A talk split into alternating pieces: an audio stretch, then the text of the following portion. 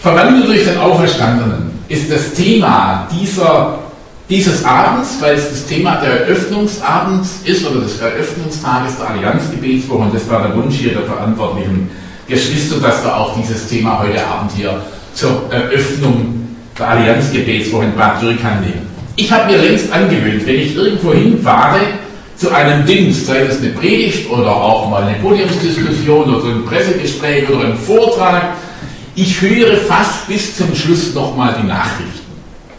Weil man muss ja nicht nur wissen, was man sagen will, sondern man muss auch wissen, in welcher Situation die Menschen sind, zu denen man redet.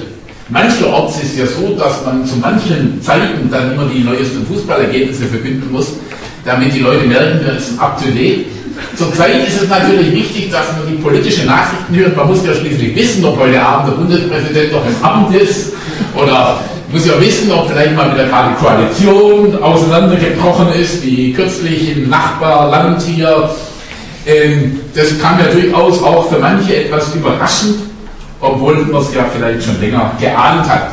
Und man muss ja so ein bisschen wissen, was läuft, was läuft eine Finanzkrise. Da streiten sich ja heute auch schon mal wieder die Koalitionäre und das ist ja immer spannend. Aber ich denke, es gibt auch Nachrichten in diesen Tagen, die uns auch betroffen gemacht haben, die vielleicht nochmal für uns hier heute Abend viel wichtiger sind. Ich meine jene Nachrichten, die Menschen in einer ganz anderen Situation treffen als uns. Wir sind heute Abend hier in großer Freiheit, in großer Freiheit zusammengekommen, in Frieden und in einem gewissen Wohlstand. Und wir kommen zusammen in der Gemeinde, wir müssen ohne, wir können und dürfen ohne Angst und Sorge heute hier sitzen. Und ich glaube, keiner würde damit rechnen und muss damit rechnen, dass jetzt irgendwie hinten die Tür aufgeht und dann da einer mal reinschießt und plötzlich einer tot umfällt. Aber in anderen Gegenden dieser Welt, und wir haben das in diesen Tagen oft gehört, in Nordnigeria zum Beispiel, da ist es sehr gefährlich, wenn man zum Gottesdienst geht. Da ist es ein hohes Gefahrpotenzial, wenn man trotz der Nachrichtenlage in die Kirche geht. Weil man weiß tatsächlich nicht, ob man nicht überfallen wird oder ob man nachher wieder gesund rauskommt. Und das ist nicht nur in Nordnigeria so, sondern in vielen Ländern dieser Welt werden Menschen um ihres Glaubens willen verfolgt und bedrängt und sogar umgebracht. Sie leben in Angst und Schrecken. Auch jene in Nordkorea, die zwar jetzt nicht in dieser Art und Weise in Angst und Schrecken leben, sondern in ganz andere, und das ist wahrscheinlich genauso schlimm und vielleicht noch schlimmer, weil will nur das dann gegenseitig aufwerten, aber die dort offenbar zu Tausenden in Lagern gefangen gehalten werden, in Straflagern. Da kann man nur sagen, unsere Konzentrationslager lassen grüßen. Es scheint dort mindestens so schön zuzugehen wie damals hier in unserem Land in den Konzentrationslagern, wo Menschen um ihres Glaubens willen leben und leiden. Und ich habe mir überlegt, bei diesem Titel Verwandelt durch Jesus Christus, wie das eigentlich auf diese Menschen wirkt die von solchen Gefahren umgeben sind, die in solcher Situation ihren Glauben leben, verwandelt durch Jesus Christus, ja, das haben die schon erfahren.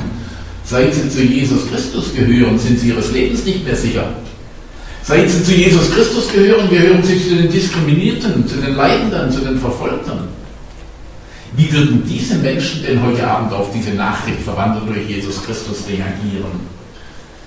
Sie Unsere verfolgten Geschwister, die könnten ja leicht eine Verwandlung ihres Lebens erleben. Die müssten sich nur dazu entschließen, nicht mehr Jesus nachzufolgen.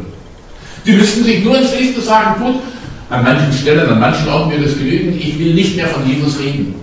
Und ich will nicht mehr zur Gemeinde gehen. Ich halte mich einfach zurück. Ich tue so, als ob ich den Glauben an Jesus nicht mehr hätte. In manchen Ländern würde es nicht genügen. Es gibt ja Länder auf dieser Welt, in denen schon der Besitz einer Bibel große und starke Konsequenzen haben kann, bis hin zur Todesstrafe. Dazu gehört auch Saudi-Arabien, mit denen wir locker und leicht Geschäfte machen. Diese Menschen können um ihren Glauben, sie können ihren Glauben aufgeben und damit würde ihr Leben verwandelt werden. Sie kämen plötzlich in Freiheit, wo sie jetzt nicht in Freiheit sind. Ich weiß nicht, wie es Ihnen so geht, wenn Sie von solchen Mordanschlägen, Terroranschlägen, Straflagern hören von Christen, die um ihres Glaubens willen so verfolgt und bedrängt werden. Für uns ist das ja eine Welt, die wir uns, glaube ich, alle gar nicht so richtig vorstellen können, wie das denn eigentlich tatsächlich ist. Geht es Ihnen auch so wie mir? Ich bin eigentlich oft hilflos. Hilflos. Natürlich, wir können beten für unsere verfolgten Geschwister. Und das wollen wir tun und das sollten wir noch viel, viel, viel mehr tun. Und natürlich, wir können auch einstehen für die. Wir können auch unsere Politiker ansprechen. Wir können die Medienleute ansprechen. Wir können darauf aufmerksam machen. Und die Christen in der Verfolgung sagen, das hilft uns, wenn ihr darauf aufmerksam macht. Das hilft uns, macht es. Das können wir auch tun, aber dadurch verändert sich ja die Situation noch nicht.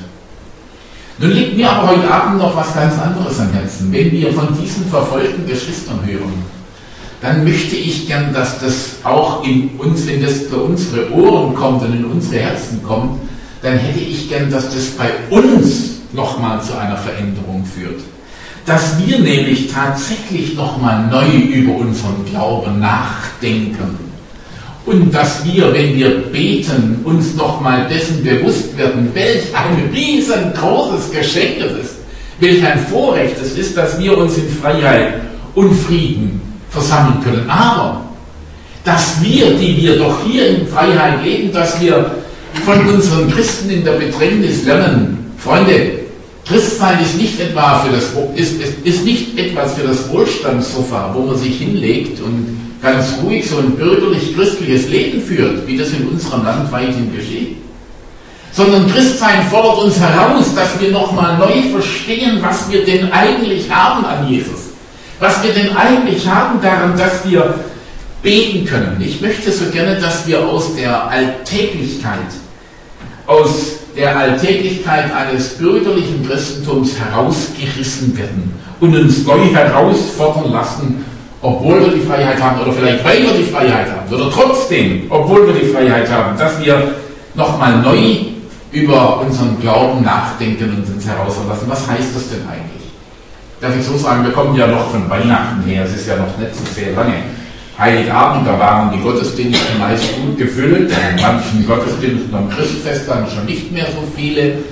Am zweiten Weihnachtsfeiertag gibt es dann in den meisten Kirchen und Gemeinden sehr viel mehr Lehre. Stühle und Bänke, als es Menschen gibt, die drauf sitzen. Ein Erscheinungsfest, da hatten wir ja nochmal einen extra Feiertag, jedenfalls in manchen Bundesländern, das haben wir da erkundigt, äh, hier natürlich nicht in Rheinland weiter, ich bin einfach Schwabe bei uns. Wir, nehmen alle Feiertage mit. Ja. Spaß haben, wie wir sind, geben wir da keinen her. Also, wir nehmen alle mit. Da ist es dann zum Teil auch so, dass eben kaum mehr jemand in Gottesdienst kommt. Also ich möchte uns einfach einladen, dass wir diese jetzt heute beginnende Gebetswoche auch hier in Bad Dürkheim dazu nutzen, um uns nochmal neu herausfordern zu lassen von dieser enormen Botschaft des Glaubens. Und dazu sind uns ein paar Verse gegeben aus dem ersten Korintherbrief, wurde vorher schon der Anfang des Korintherbriefs zitiert. Jetzt gegen Ende aus dem 15. Kapitel des ersten Korintherbriefs auf den großen Auferstehungskapitel und dort heißt es, siehe, ich sage euch ein Geheimnis. Wir werden nicht alle entschlafen, wir werden aber alle verwandelt werden. Und dasselbe plötzlich in einem Augenblick zur Zeit der letzten Posaune. Denn es wird die Posaune erschallen und die Toten werden auferstehen unverweslich und wir werden verwandelt werden. Der Tod ist verschlungen in den Siegtod. Wo ist dein Stachelhöhle? Wo ist dein Sieg? Aber der Stachel des Todes ist die Sünde. Die Kraft aber der Sünde ist das Gesetz. Gott aber sei Dank, der uns den Sieg gibt durch unseren Herrn Jesus Christus. Weiß nicht ganz genau, von wem diese ganz einfache Erkenntnis stammt, dass man draufgekommen ist, woher der Stress in unseren Tagen kommt. Ich weiß nicht, ob Sie das wissen, wer der Stress in unseren Tagen kommt. Also ich will es mal so sagen, früher war es ja so, dass die Menschen so eine durchschnittliche Lebenserwartung von 40, 45 Jahren hatten plus Ewigkeit. Heute haben sie nur noch 100 Jahre. Und jetzt sollen die 100 Jahre all das geschehen, was man früher in diesem Leben hatte und in der großen Erwartung der Ewigkeit. Sprich, man erwartet alles Glück von dieser Zeit. Und das stresst natürlich, vor allem deshalb, weil man gar nicht weiß, wann das Ende kommt. Das kann ja jederzeit kommen. Und so will man alles reinpacken, was es nur irgendwie geht. Und so steht man deshalb oft vor dieser Frage, wie geht es denn eigentlich? Wie kriegen wir das alles unter? Ich möchte einfach deutlich machen, unser Problem heute ist, dass wir die Dimension der Ewigkeit aus den Augen und aus dem Herzen verloren haben. Und dass wir oft so tun, als ob nur dieses Leben das Entscheidende wäre. Und dass wir vergessen haben, dass uns eine große Ewigkeit bei Gott erwartet, wo es kein Leid mehr gibt und kein Geschrei und kein Streit mehr sein wird, keine Tränen mehr und keine Ungerechtigkeit mehr. Denn wer dieses weiß, der kann ganz anders in dieser Zeit umgehen, auch mit den unerfüllten Wünschen, die man hier nicht in Erfüllung, die hier nicht in Erfüllung gegangen sind. Ich bin davon überzeugt, wir brauchen gerade als Christen wieder ganz neu die Perspektive der Ewigkeit. Und ich möchte uns einfach sagen, wir haben nicht den geringsten Grund dazu, diese Botschaft zu verschweigen oder nur in Gemeinden oder Hauskreisen oder Bibelstunden darüber zu reden. Klar, die Botschaft von der Ewigkeit ist wirklich eine Botschaft aus einer anderen Welt, wie wir so sagen. Natürlich, aber was macht's? Ich weiß ja nicht, wer so im Internet durch die Gegend surft, der hat vielleicht schon entdeckt, im Internet gibt es jetzt eine Homepage, die heißt Weltuntergang 2012. Weil der sogenannte Maya-Kalender den ja berechnet auf den 21. Dezember 2012. Das ist vorhergesagt. Steht im Internet, kann man nachlesen. Über 50.000 Menschen haben schon abgestimmt, dass sie das glauben, dass am 21.12.2012 die Welt zu Ende geht. Ja gut, 50.000 ist doch nicht die Masse, aber doch schon ein ganz ordentliches Quorum. Halten Sie es auch für möglich? Halten Sie es für möglich, dass in absehbarer Zeit die Zeit und Stunde kommt, dass sie bald kommt, wenn unser Herz ein großes Ahnen sprechen wird? Ganz gewiss nicht. Das ist das, was ich weiß. Das behaupte ich ganz sicher nicht am 21. Dezember 2012, weil sich Jesus nicht nach dem Maya-Kalender richtet. Und weil wir weder Tag noch Stunde wissen, wann er kommen wird. Von daher ist das Ganze natürlich ein Humbug und von einigen wird es natürlich schon wieder als tolle Geschäftsidee gebraucht, denn sie können dort im Internet natürlich schon jetzt T-Shirts bestellen mit der Aufschrift 2012, das Ende ist nah. Ich habe mir überlegt, ob ich einen kaufen soll, um das Ihnen zu zeigen, aber wollte dann doch diesen, diesen Menschen kein Geld geben. Also deshalb habe ich es gelassen, glauben Sie das. Sie können es nachlesen im Internet. 2012, das Ende ist nah. Stellen Sie mal vor, in wenigen Wochen laufen einige damit rum. Wahrscheinlich auch ein paar Drückheim. Es erinnert an die und an die da und dort ja aufgestellten großen Schilder, weiß nicht, ob Sie das schon mal gesehen haben. Es gab vor einigen Jahren ein paar Leute, die haben das gemacht. Riesenschilder, Jesus kommt wieder, bist du bereit? Und vielleicht haben wir selbst auch so ein bisschen gelächelt über diese Menschen, die das gegeben haben. Aber jetzt der Reihe nach. Ich möchte einfach ein Dreifaches anmerken. Es ist offenbar ja so, dass man über Ende der Welt, und für uns bedeutet Ende der Welt, kommen von Jesus reden kann, in der Öffentlichkeit, aber im Internet. Also wir müssen das nicht für uns behalten. Drei Gewissheiten, die ich uns einfach unterstreichen will aus diesem Bibeltext. Das erste, gewiss ist, wir wissen nicht alles. Wir wissen nicht alles. Bildung und Forschung stehen hoch im Kurs. Wir sind ja auch interessierte Zeitgenossen. Wir möchten gerne Antworten haben auf alle Fragen unserer Zeit. Wir würden gerne viele Rätsel der Menschheit und Weltgeschichte lösen. Im Europäischen Kernforschungszentrum CERN bei Genf, da arbeiten ca. 3500 Mitarbeiter allein in der physikalischen Grundlagenforschung mit einem Jahresetat von über einer Milliarde Euro. Wir müssen ja zwischendurch auch mal wissen, wo das Geld eigentlich verbraucht wird. Vielleicht haben Sie mal davon gelesen, dass zum Beispiel dort mit einer 27 Kilometer langen Teilchenkanone der Versuch gestartet werden soll, den Urknall zu simulieren. Um die Fragen beantworten zu können, warum gibt es uns? Das Projekt kostet allein auch nochmal 4 Milliarden Euro. Noch hat es nicht geklappt. Die haben schon ein paar Versuche gestartet. Bei jedem Versuch ist irgendetwas technisch nicht so ganz hin, hat irgendwas nicht so ganz hingehauen. Wir möchten gerne alles wissen. Und wir möchten prinzipiell auch denken, dass wir auch alles erwaschen und dann auch alles erklären können. Also Sie spüren das vielleicht ein bisschen von dem, wie ich es vortrage. Offenbar schaffe ich es ja auch nicht, das ganz mit Ernst vorzutragen, aber ich sage Ihnen offen, dass ich schon auch kräftige Zweifel daran habe, ob die Wissenschaft das alles schafft. Wissenschaft schafft nämlich immer nur das, was Wissen schafft. Und Wissen schafft nicht alles. Und es bleiben immer viele Fragen offen. Ich plädiere aber dafür, diese Dinge ganz gelassen zu sehen. Ich bin nicht gegen die Forschung und nicht gegen die Wissenschaft, aber ich meine, dass wir nicht alles wissen müssen, auch was das Geheimnis der Schöpfung anbelangt. Ich halte mich in meinem einfachen Glauben daran fest, was die Christenheit seit fast 2000 Jahren bekennt, ich glaube an Gott, den Vater, den Schöpfer Himmels und der Erde. Gott ist, der die Welt geschaffen hat. Wie das alles geworden ist, vermag ich nicht zu sagen. Ich war ja auch nicht dabei. Ich muss es aber auch gar bis in alle Einzelheiten hinein, hinein wissen. Es mag sein, dass dieser einfache Glaube an die Schöpfungskraft Gottes für viele etwas schwierig ist. Ich weiß nicht, ob Sie es mitbekommen haben, Kirsten hat ja die Evangelische Allianz in Hannover im Niedersächsischen Landtag Gebetsstunde abgehalten. Wir haben dorthin eingeladen. Das hat dazu geführt, dass die Grünen Fraktion, die Vorsitzende der Grünen Fraktion im Niedersächsischen Landtag letzte Woche eine Anfrage an den Landtagspräsidenten gestellt hat, beziehungsweise die Bitte, mögen doch diese Christen wieder ausladen. Es geht doch nicht anders, die im Landtag auch noch beten. Wo kommen wir denn dahin? Zumal es dann auch noch die Christen der evangelischen Allianz sind, die sozusagen so christlich fundamentalistisch eben solche Dinge auch mal sagen, dass Gott die Schöpfung gemacht hat und äh, die vielleicht nicht nur an die Evolution glauben, wie auch immer. Also gestern hat die Veranstaltung trotzdem stattgefunden, der Deutsche Rundfunk, Fernsehen hat darüber berichtet, kann man alles über Internet auch wieder nachvollziehen. Ich habe es heute auch versucht, unterwegs nochmal aufzurufen und wollte diese Sendung nochmal sehen und dabei ist dann mein Computer abgestürzt. War vielleicht auch ganz gut. Aber ich möchte künftig auch dem Wort Gottes mehr vertrauen als dieser scheinbaren Wissenschaftlichkeit und dem sogenannten aufgeklärten Menschenbild. Obwohl, und das dürfen wir offen zugeben, wir auch aus Gottes Wort heraus noch längst nicht alles verstehen.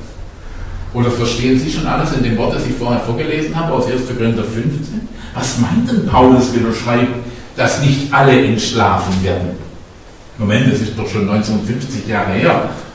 Ich sehe hier lauter junge Leute, es ist keiner mehr da, der schon 1950 Jahre alt geworden wäre und jetzt hier ist. Lebt da denn noch einer? Wieso schreibt Paulus, die werden alle, nicht alle entschlafen? Hat sich Paulus getäuscht? Oder gibt es vielleicht doch irgendwie doch Irrtümer in der Bibel? Und wie wird es eigentlich sein mit der letzten Posaune, die da bläst? Ich habe jetzt gerade eine Zuschrift bekommen, dass die ähm, Allianz da ist irgendwo ein Posaunenchor wohl gewesen, das sei doch wohl das allerletzte, das sei ja aus dem letzten Jahrhundert, das stimmt. Aber die letzte Posaune wird offenbar auch am Schluss nochmal blasen. Von daher sind ja nicht die von vorgestern, sondern von übermorgen. Also die letzte Posaune wird dann blasen. Aber wie soll das eigentlich gehen, wenn die letzte Posaune blasen? Wie soll man denn das alle verstehen und hören, wenn da eine Posaune bläst? Also wenn es wenigstens ein großer Bläserchor wäre. Obwohl, ich sage es mal so, für uns ist es heute doch schon leichter zu verstehen als für die Menschen vor 100 Jahren.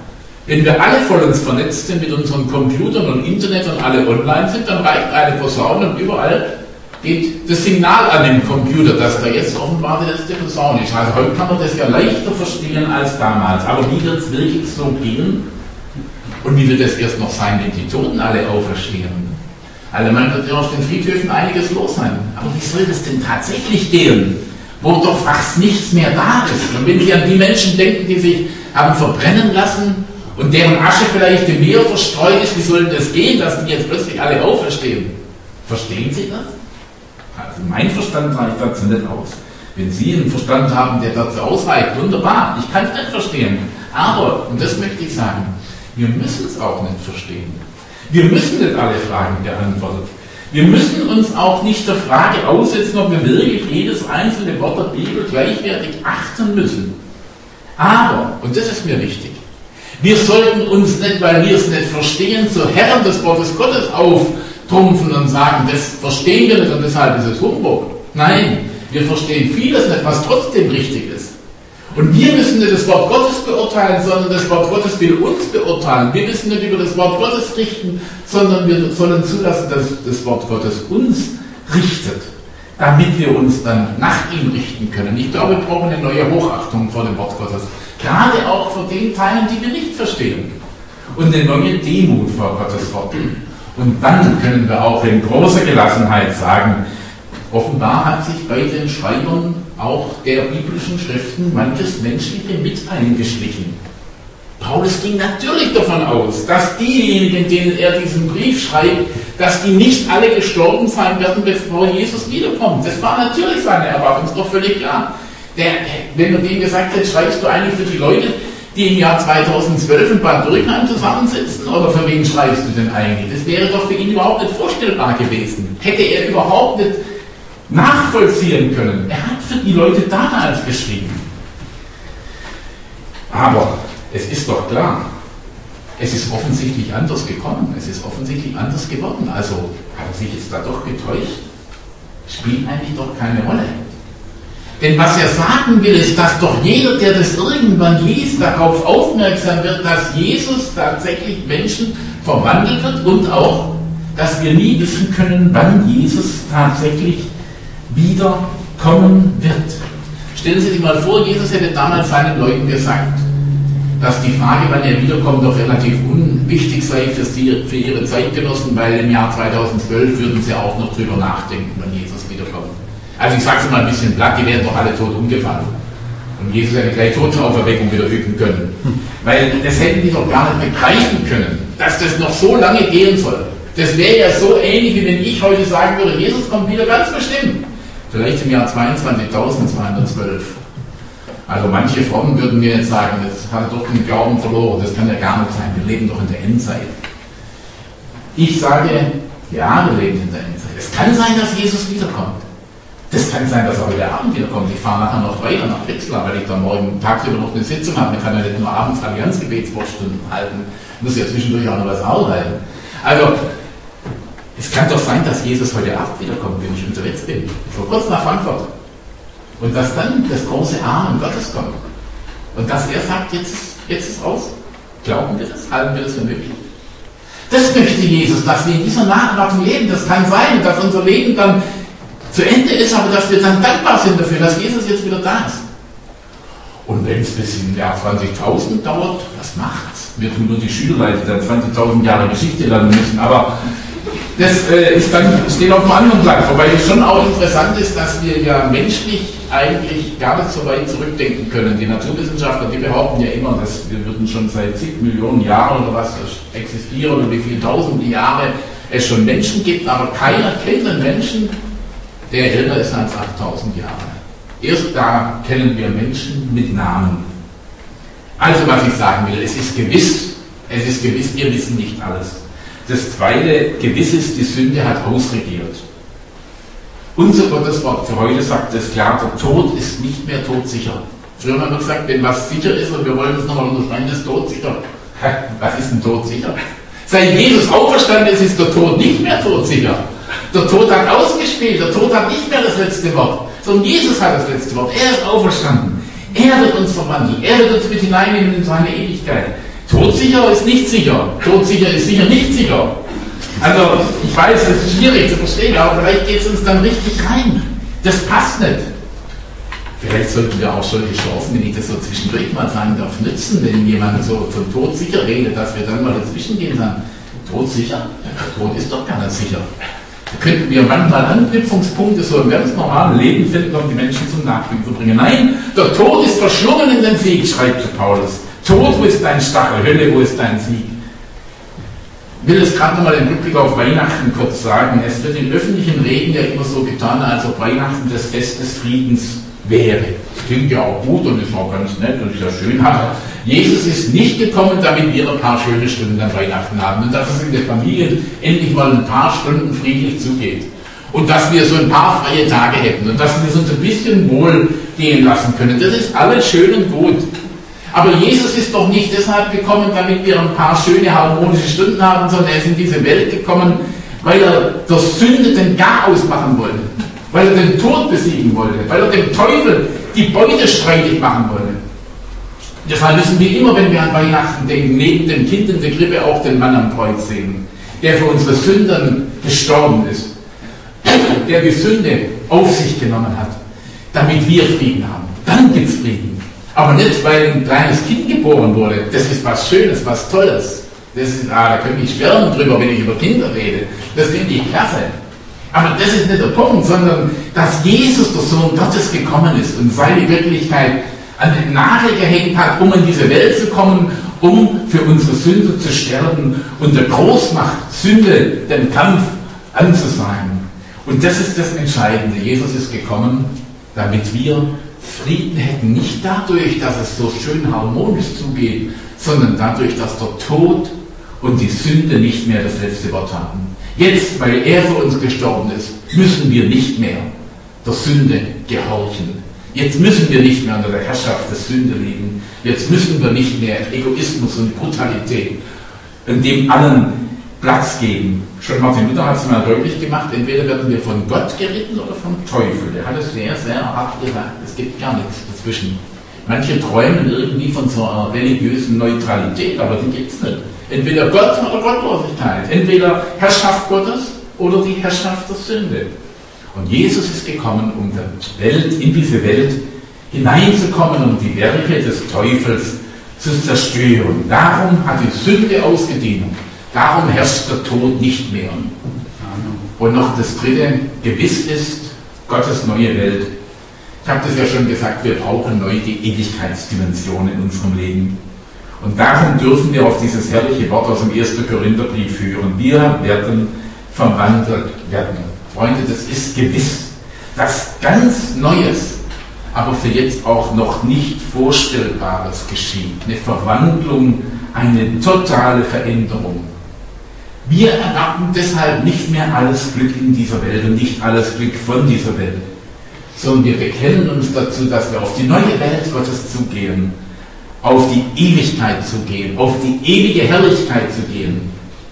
Und dabei ist mir wichtig, dass wir aus dem Wort des Paulus auch lernen, mit falschen Vorstellungen von der Ewigkeit aufzuräumen.